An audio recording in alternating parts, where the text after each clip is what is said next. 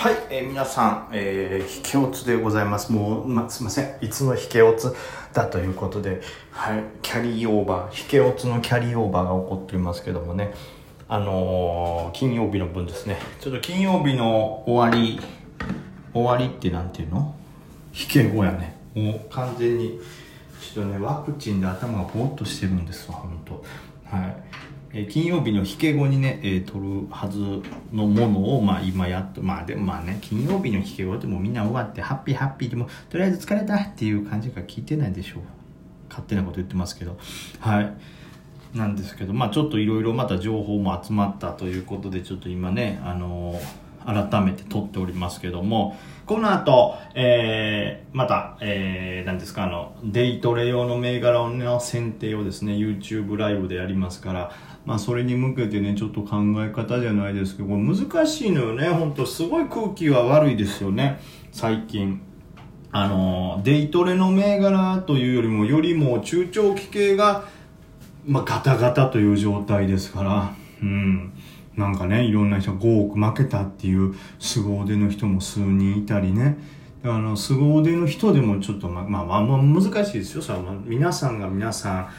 んの、ではないですから、もっとそれは多くの方もいて、俺は全然食らってない。え？俺以外のやつを凄腕とか言うなよみたいな、なんかね、そういうなんか、ポンシュぶっ込んでるような人もいるかもしれないですけども、はい、僕がね、結構見てるツイッターとかではね、あ、この人、ああの人がこんなにみたいなのが続いててですね、まあ、なかなか、まあ、難しい相場なんだなと、まあ、うん、わかんないですよ。人それぞれ投資スタイルが違うんで、例えば 5, 5億、えー資産減りましたみたいな、評価額減りましたみたいなとかなったとて、うん、いや別にそれは途中これぐらいになることを織り込んでてずっとほっといたらまた上がるから銘柄選定いいんでみたいな感じかもしれないですから、まあ、現時点で途中の、えーまあ、あくまで途中の利益ですねが減ったというだけでまあ全然動じてないっていう方もね全然いらっしゃるでしょうけど僕は正直もうここ最近の地合いの悪さめちゃくちゃ狼狽してますよ本当ね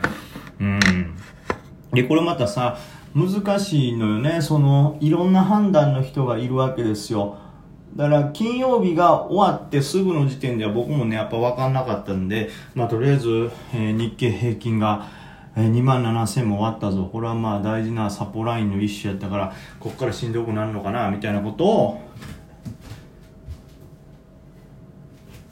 はいはいはい、まあ、考えてたわけですけども、まあ、弾けてからいろいろ出てきた例えばお衣装が今まででトップクラスにまた発生してると。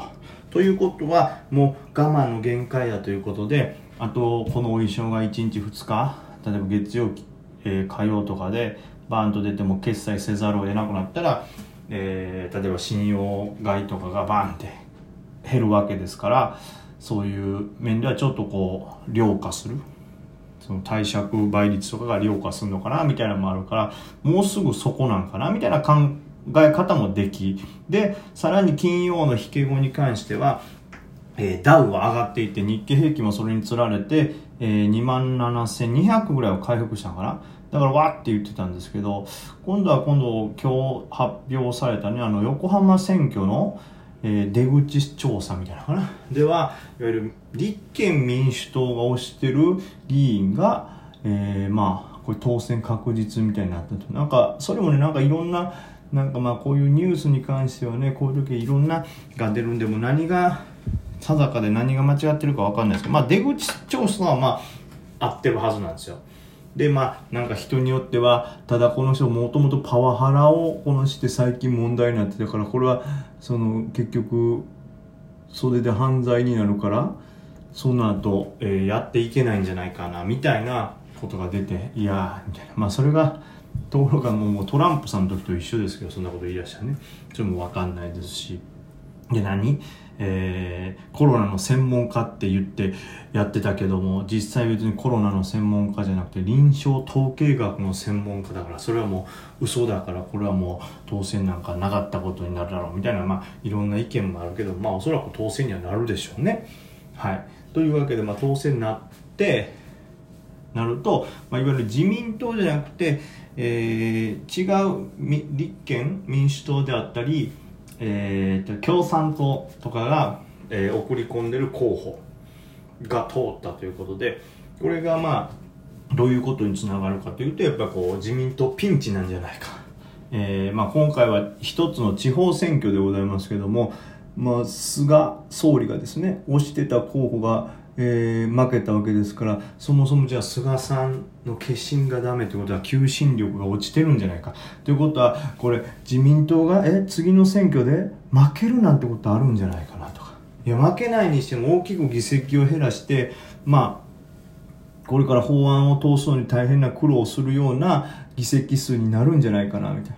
でそうなると今度はえー、まあ、政権が安定してないというのを嫌いますから外国からのまた資金が入ってこなくなりこれまた株価低迷するんじゃないの？っていう予測がさっきちょっとされてる方がいたりとか、えー、あとはね、単純に立憲民主党時代の、えー、日経平均の株価って1万円を割って8000とかもあったかな？1万とか、まあ、それぐらいで、まあ、今と比べてかなり低い水準ですから、まあ、またそうなってしまうのかと、まあ、いずれにしてもちょっと株的にはマイナスなんじゃないかなっていう意見も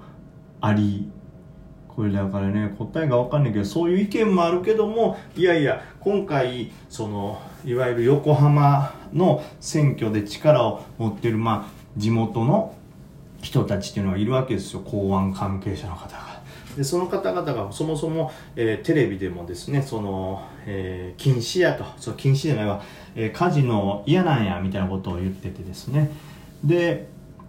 そのカジノは絶対にやらないっていうのを今回当選しそうな方がおっしゃってたからまあ分かってたことやと。その地元の公安関係者は横浜ではすごい力を持ってるからそういう方々の思惑通りにやる人らがそれは当選しやすいはずやからそもそも今回その自民党候補は負ける可能性っていうのは結構、えー、予想されてたからすでに織り込んでんねんと。織り込んでるからこの前下げたんじゃみたいな金曜日下げたんじゃみたいな意見もあったりとかで、まあ、正直わからんのよ。こんなあのー、これだから難しいどっちの意見までそれは当然俺らずっと全て当ててきたんや。2058年から来たんじゃんみたいな人もいるでしょうけどまあそれが誰なんか本当に当てるのは誰なんかもわからんし、まあ、そもそもそれを自分で分かっとけやって話ですからそれが僕には全く分からない。難しいこの辺の読みはね。ということなんでまあこれが分かったらいいんですけど分からん時ってじゃあどうすんのっつったらやっぱ相場に関しては控えめに戦うしかないとか分からなくても戦えるような、えー、手法を取るしかないです。ねだからこういう状況でも完全に先が、えー、見えててですね買いや買いや今中長期買った方が儲かんねんっていうのが確信持って答えが自分の中で出てる人はもう全然それは勝ったらいいわけですけどもそうではない、まあ、僕なんかはそんな読みなんかできないですからまだまだ精度も定かじゃないわけですから自分自身をまず信じられない。ね。ドラクエ4の信じる心くれやっていうそういう状態ですから、まあ、そういう状況ではまあ、とってもじゃないですけどね、その今まで通りの投資というか、中長期を持つということはできないんで、まあ、えー、金曜日もですけど、まあ、木曜日ぐらいからかな、とにかく、えー、中長期のロットは減って減らしていってたんで、まあ、その路線のまんまなんで、はい、かなりキャッシュポジが多い状態なんですけどもまあこういうニュースが出てそれで実際どう動くのか、まあ、信用改ざんの解消の方が買って戻っていくのかとか織り込んでたのかって、まあ、やっぱ分かんない状態なんでとりあえずはそれがどちらに転んだとしても戦えるという手法を取るのが、まあ、一番大事かなと思っておます。なので、えー、まあちょっと前にも言いましたけど、まあ、しばらくはかなり、えー、デイトレとかスキャとか超時間軸を短いトレードに、うん、より重きを置いてですねそっちに集中するトレードをね、えー、やろうと思いますんで、うん、まあなので、まあ、これからちょっと、はい、スクリーニングやりますけどそこはもうしっかりねやりたいなと思っておりますでもねこれ難しいんですよ本当。ね中長期スクリーニングしてまあやってたらなんか中長期っぽいのでも一回さ人間ってそうやん。中長期とかやってしまうとさあれこれ中長期的に見ていいんちゃうっていうのが勝手にこう脳にインプットされるからこれ怖いところね。ねそれがまず怖い。であとはこうねやっぱり空気があまりにも悪いとデイトレっていうのも悪いですからね。やりにくくはなりますから。であとはねそのデイトレでも中長期の人の買いに乗っかってより値幅取って勝つっていう手法がね多かったですから僕自身は。やっぱり上げ幅は減るんで、まあ、細かい利確であったりちょっと痛読みのその辺の調整っていうのしてもうなんかね脳みそはちょっと変わってきてるよね。その去年バーンと買って、えー、去年の末ぐらいですかね、えー、手元資金は下手したらこうウィルソンのおかげで、えー、3000万超えるぞと。うまくいいとこで利確できたらこれ手元資金3500万か4000万近くいくやんみたいなこと言ってたのがまずウイルスのそこからバッと戻ってしまってまあそれでも2500万ぐらいになってんなみたいな感じでしたけどでそこから始めればまあえまあ2年後はまあ行くとしてできれば今年1億到達させようみたいなことを目標を持ってましたけども下方修正も下方修正ですよ。とにかく生き残ろうという気持ちに今変わってます。なんで自然にね生きていくお金をまずキープするということがまず一番大事かなという戦いに変えます。ね、というのもやっぱりねそのまだ慣れてない中長期にロッド張りすぎたらまあ逆にダメージも受けますしデイトレもねやっぱロット張りすぎたらねあの今の多分板の資金の入り方だと逃げきれないって、まあ、そういう感じですね。これも会社やったら大変やでね、えー、今年は、えー、去年の営業歴の3倍、えー、いきまして1億円到達目指していこうと思いますって言ったのがもうねこれもう今なんすか9月前ですから急に3級の前に下方修正出してみたいなね、まあ、3級にはならへんけども下方修正出して。え分かんないですけどとりあえず社員の給料をなんとか払えるようにだけ頑張ります大暴落ですからね。でもそれぐらいのちょっとね状況なんで本当に自分がやられてしまう前にね、えー、まあ皆さんもですけどちょっと安全な、はい、ポジション取りを大事にしたいと思いますね。えー、質問いただいてるのをね、また答えようと思いますけども、はい、スクリーニングもやっていきます。すいません。